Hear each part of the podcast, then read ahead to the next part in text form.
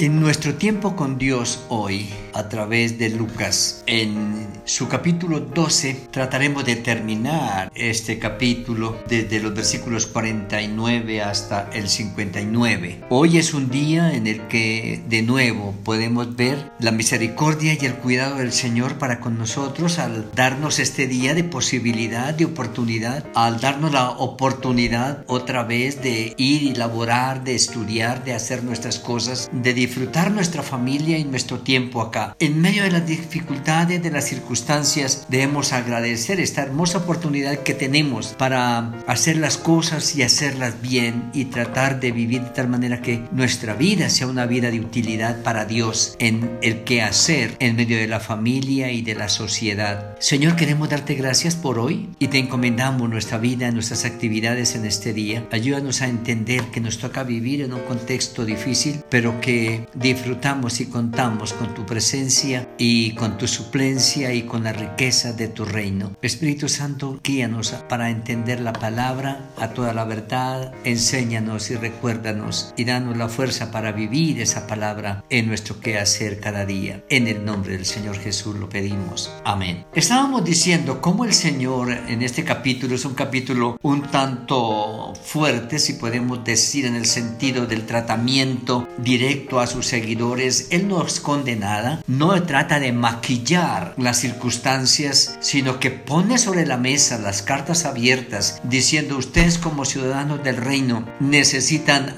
apegarse a ese rey, necesitan tener sentido de pertenencia, identidad como ciudadanos del reino de Dios, como hijos de Dios y por lo tanto como herederos de la riqueza de su gracia y nos está llamando la atención a poner la mira en, en las cosas eternas y a desprendernos permanentemente de tantas cosas que tenemos acá y que pensamos que son indispensables. Son importantes, pero no indispensables porque eso nos distrae de las verdaderas virtudes del reino, puesto que el reino contiene todos los recursos y el Señor quiere hacerles cambiar esa mentalidad, esa actitud y ese compromiso para despegarse un poco de las cosas de este reino temporal y echar mano con certeza a la riqueza del reino que permanecerá para siempre. Y entre todo eso, Él los confronta con muchas cosas. El versículo 49 al 53 es un texto un tanto fuerte que encontramos. Él dice, eh, fuego vine a echar en la tierra. Eh, versículo 51, ¿pensáis que he venido para dar paz en la tierra? Os digo no, sino disensión. De tal manera que cuando ellos son confrontados con esto, entonces la pregunta es, ¿qué estamos haciendo? Si estamos hablando de un mundo conflictivo y usted le va a echar leña al fuego, qué es, qué es lo que está pasando. Y estamos hablando de un mundo que no tiene paz y usted dice que no vino a traer paz. Entonces aclárenos un poco esta situación. Y es lo que necesitamos entender. Es verdad, estamos en un mundo que arde y el Señor dice viene a echar más fuego en el sentido de que es un mundo que arde por su alejamiento de Dios. Es un mundo que está como en un gran incendio, destruyendo, abrazando todo, consumiendo todo. Y el Señor dice yo vengo para avivar el fuego. ¿Qué es lo que está diciendo? Lo que está diciendo es, ustedes tienen que levantarse para hacer algo. Ese fuego, ese daño que le están causando al mundo hoy es un daño que es irreparable y es la artimaña y la actitud del enemigo. Pero ustedes vienen para hablar y de cierta manera confrontar, porque si alguien está haciendo algo malo, lo que la gente se levanta es para, inclusive para apoyar. Si alguien se porta mal, ah, lo exaltan. Si alguien está haciendo malas cosas, rápido lo eligen como líder. Jesús dice, no, echarle fuego al fuego de alguna manera, es decir, eso va en contra de la voluntad de Dios. Es crear una confrontación de alguna manera para decir, eso que está pasando y que ustedes están viendo como bien, no lo es. Eso lleva a la destrucción del ser humano, a la pareja humana, a la familia humana, a destruir el hábitat del entorno. Entonces cuando usted con fuerza, con autoridad, denuncia esas cosas como pecado, como rebelión, a la gente no le va a gustar, pero los va a confrontar y les puede llamar la atención y concientizarlos. Cuando él dice mal luego, yo vine, no vine para poner paz. ¿Cómo así que no vino para poner paz?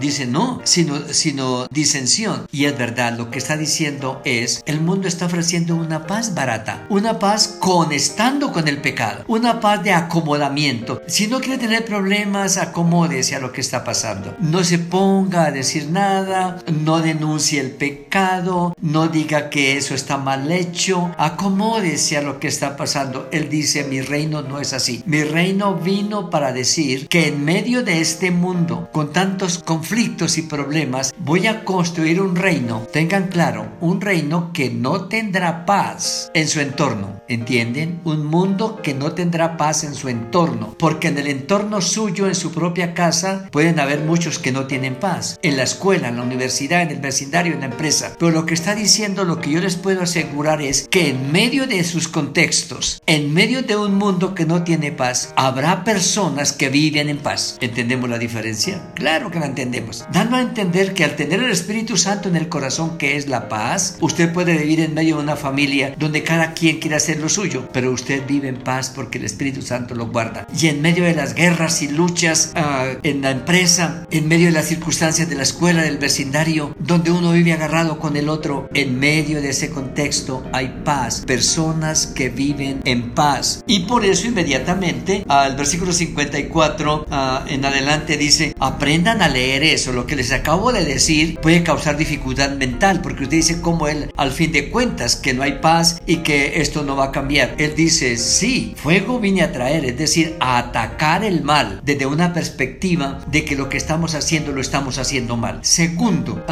tienen que aprender que el mundo no tendrá paz, pero que en ese mundo sin paz está el mensaje de paz y la paz real está en el Espíritu Santo que puesto en el corazón humano hará que el ser humano viva en paz en medio de un contexto sin paz. Y ustedes aprendan a leer los tiempos, versículo 54 a 56. Fácilmente decimos, bueno, si el paciente tiene dolores porque necesita medicamentos, si el cielo está nublado es porque va a llover. Tan fácil que es eso. ¿Y por qué no han leído que el mundo se está descomponiendo y que tienen que aprender que el mundo se está descomponiendo porque se alejó de Dios? Y hay que venir con un mensaje que acerque al ser humano a Dios. Y termina diciendo uh, el texto de tal manera que cuando tenga dificultades con otro, aprenda a resolverlas. El problema es que la gente uh, no quiere resolver las dificultades de las relaciones interpersonales, sino sembrando violencia con violencia, atacando odio con odio, agresión por agresión, marchas contra marchas, ataques contra ataques. Y él dice, no, ustedes no son así. Ustedes tienen que procurar como personas que viven en paz, convertirse en instrumentos de paz, siendo pacificadores. Y procuren sobre todos los medios, con todos los medios y en cualquier circunstancia, arreglar cualquier cosita que quiera dañar la relación con los demás. Cualquier cosita con la pareja, con la esposa, el esposo, traten de arreglarlo con los hijos, con el hermano en la fe, con el patrono, con el empleado, con el vecino, con cualquier persona con quien choquemos. No dejemos eso que crezca, ni tratemos de atacarlo, ni huir de eso, sino procuremos resolverlo. El Señor está diciendo en el reino que lleno de tinieblas y dificultades está el reino de Dios que viene para denunciar el pecado, pero para buscar respuestas a esa situación a través de la conducta de cada uno de nosotros, una conducta conciliadora, restauradora, una